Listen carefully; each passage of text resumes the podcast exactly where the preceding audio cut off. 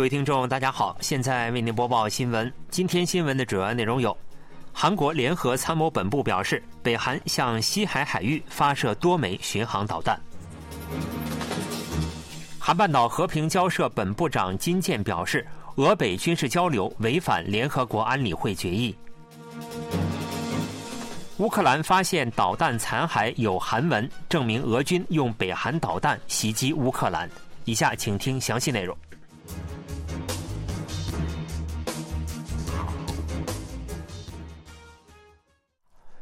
北韩向西海海域发射了多枚巡航导弹。韩国联合参谋本部表示，二十四日上午七时许，捕捉到北韩向西海海域发射了多枚巡航导弹。巡航导弹飞行高度低，并可调整轨道，不容易被探测、追踪和拦截。韩美情报当局正在对导弹的具体参数进行精密分析。韩国军方表示，将加强监视和警戒，并与美方保持紧密合作，密切关注北韩的动向。这是北韩本月十四日向东海海上发射中程弹道导弹后，时隔约十天再次发射导弹。这也是韩联参去年九月宣布捕捉到北韩发射巡航导弹后，时隔约四个月再次予以宣布。分析认为。北韩射岛旨在试验韩军的应对态势，并通过炫耀武力促进内部的团结。朝中社等北韩官媒尚未就此次发射巡航导弹发布任何信息。韩国政府在联合国对中国进行国别人权审查的过程中，建议中国遵守国际规定，保护遭受不当待遇的脱北者。韩国驻日内瓦代表部大使尹胜德当地时间二十三日在日内瓦办事处举行的对中国人权审查上表示，建议中方对包括脱北者在内的逃离本国的人员提供适当的保护。这是韩方首次在联合国涉及中国的人权审查中直接提及脱北者的人权问题。尹胜德还建议中方遵守禁止强制遣送原则等国际规范，为履行关于难民地位的公约，研究制定关于难民问题的法律。尹胜德说，韩方欢迎中方为消除农村地区贫困问题和促进公民环境权所采取的措施，并希望中方采取措施批准《公民权利和政治权利国际公约》。国别人权审查是对联合国一百九十三个成员国就各自的人权状况轮流进行审查。韩国在去年接受了审查。韩国外交部透露，外交部和平交涉本部长金健当地时间二十三日在位于比利时首都布鲁塞尔的欧盟总部出席政治安全委员会会议，并在新闻发布会上表示，俄罗斯与北韩之间的武器交易与军事技术合作明显违反联合国安理会决议，也是印度太平洋地区和欧洲安全不可分割的代表性势力。金健说，北韩向乌克兰战场提供武器，不仅威胁欧洲安全，还声称将先发制人的发动核攻击和占领领土等，以此提高对韩国的威胁力度。为了切断用于北韩核武器开发的资金链，必须应对北韩非法网络行为，提议欧盟保持密切合作。他对欧盟积极应对北韩人权问题予以肯定评价。外交部透露，金建本部长是应欧盟邀请而进行了上述新闻发布会。据悉，金建本部长当天分别会见了欧盟对外行动署负责政治事务的副秘书长莫拉，以及欧盟对外行动署亚太总司长科旺斯特伦，讨论了对北韩应对的合作事宜。双方在会晤中谴责北韩利用国际局势提高核导能力，不断加剧地区紧张局势，对北韩制造的核武扩散深表忧虑。对于违反国际核不扩散体系的北韩非法行为，韩国与欧盟表示将利用制裁等多种手段加强相关合作。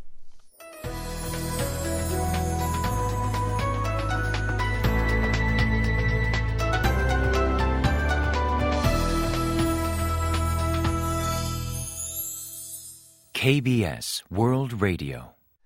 这里是韩国国际广播电台新闻节目，欢迎继续收听。在乌克兰当地发现了写有韩文的导弹残骸，导弹残骸写有韩文，证明了俄罗斯违反国际社会禁止与北韩进行军火交易的制裁措施，实战使用了北韩产弹道导弹。英国调查机构冲突军备研究表示，本月十一日在乌克兰哈尔科夫发现的弹道导弹残骸上印有手写体韩文字母和一一二等数字。该研究所分析，一一二可能是指代表北韩的年号，主体一一二年，也有可能是龙城器械联合企业下属的军需工厂二月十一日工厂。研究所方面还就导弹的马达、机翼、螺栓结合情况等进行了分析，推测可能是北韩产 KN 二三或 KN 二四弹道导弹。研究所表示，俄罗斯袭击乌克兰明确的使用了北韩导弹。这体现出俄罗斯将在乌克兰继续战争的意图。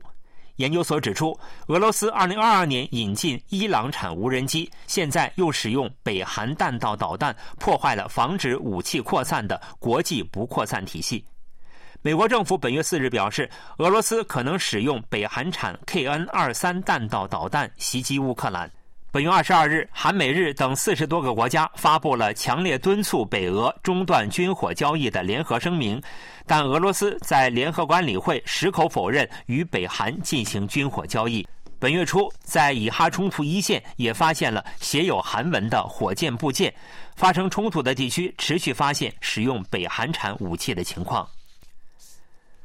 分析认为，北韩去年根据国务委员长金正恩的指示和关注制定目标后进行黑客攻击，今年也将对韩国国会选举和美国大选等选举活动加大网络攻击力度。韩国国家情报院有关人士二十四日在记者恳谈会上做出了上述表述。这位人士说，北韩黑客攻击的目标和方式将基于金正恩的指示和关注而改变。去年年初，金正恩指示解决粮食短缺问题，北韩对韩国农水产机构集中进行了攻击。八月至九月，韩国加强海军力量。北韩黑客又盗取了韩国造船公司的设计图等资料。十月，韩国加强研发无人机，北韩又在国内外相关机构盗取无人机发动机有关资料。这位人士表示，已确认北韩2020年至去年的四年期间，对包括韩国在内的全球至少25个国家的军工产业进行了黑客攻击。黑客攻击领域依次为航空、战车、卫星和舰艇。在虚拟资产黑客攻击方面，北韩原本以银行等大型金融机构为主进行攻击。韩国对金融机构加强防范后，北韩开始转向攻击虚拟资产交易所。近期甚至将范围扩大到盗取个人的虚拟资产。这位人士还说，北韩 IT 组织为创汇，甚至伪造身份证和履历，以伪装就业等方式对虚拟资产进行黑客攻击。韩国网络漫画产业实现了井喷式增长，销售额较五年前增加近五倍，出口额也超过了一亿美元。政府表示将加大漫画产业发展的扶持力度，并发布了发展计划。最近不少电影是根据网漫改编的，热播的电视剧大部分也是源自网漫原著。内容产业不仅限于游戏、音乐及相关项目，最近以网漫为中心持续扩张。网漫的增长势头极为迅猛，平均增长率较内容产业高出三倍以上，甚至还高于 K-pop、韩剧等韩流主要项目。网漫被称为知识产权的宝库，是内容产业的核心。政府对此极为重视。文化体育观光部长官柳仁村表示，网络漫画属于超级知识产权，政府将积极提供支援，继续创作具有全球竞争力的网漫。政府将加强提供支援，在网漫领域打造像奈飞一样的世界性平台，并将培育专门人才，大幅增加进军海外市场的翻译支援预算。政府还决定打击非法网漫，并举行国际网漫颁奖活动。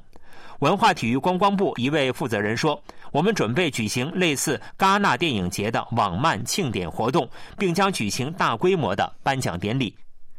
政府计划到二零二七年将漫画网漫产业规模提升至四万亿韩元，出口规模达到二点五亿美元。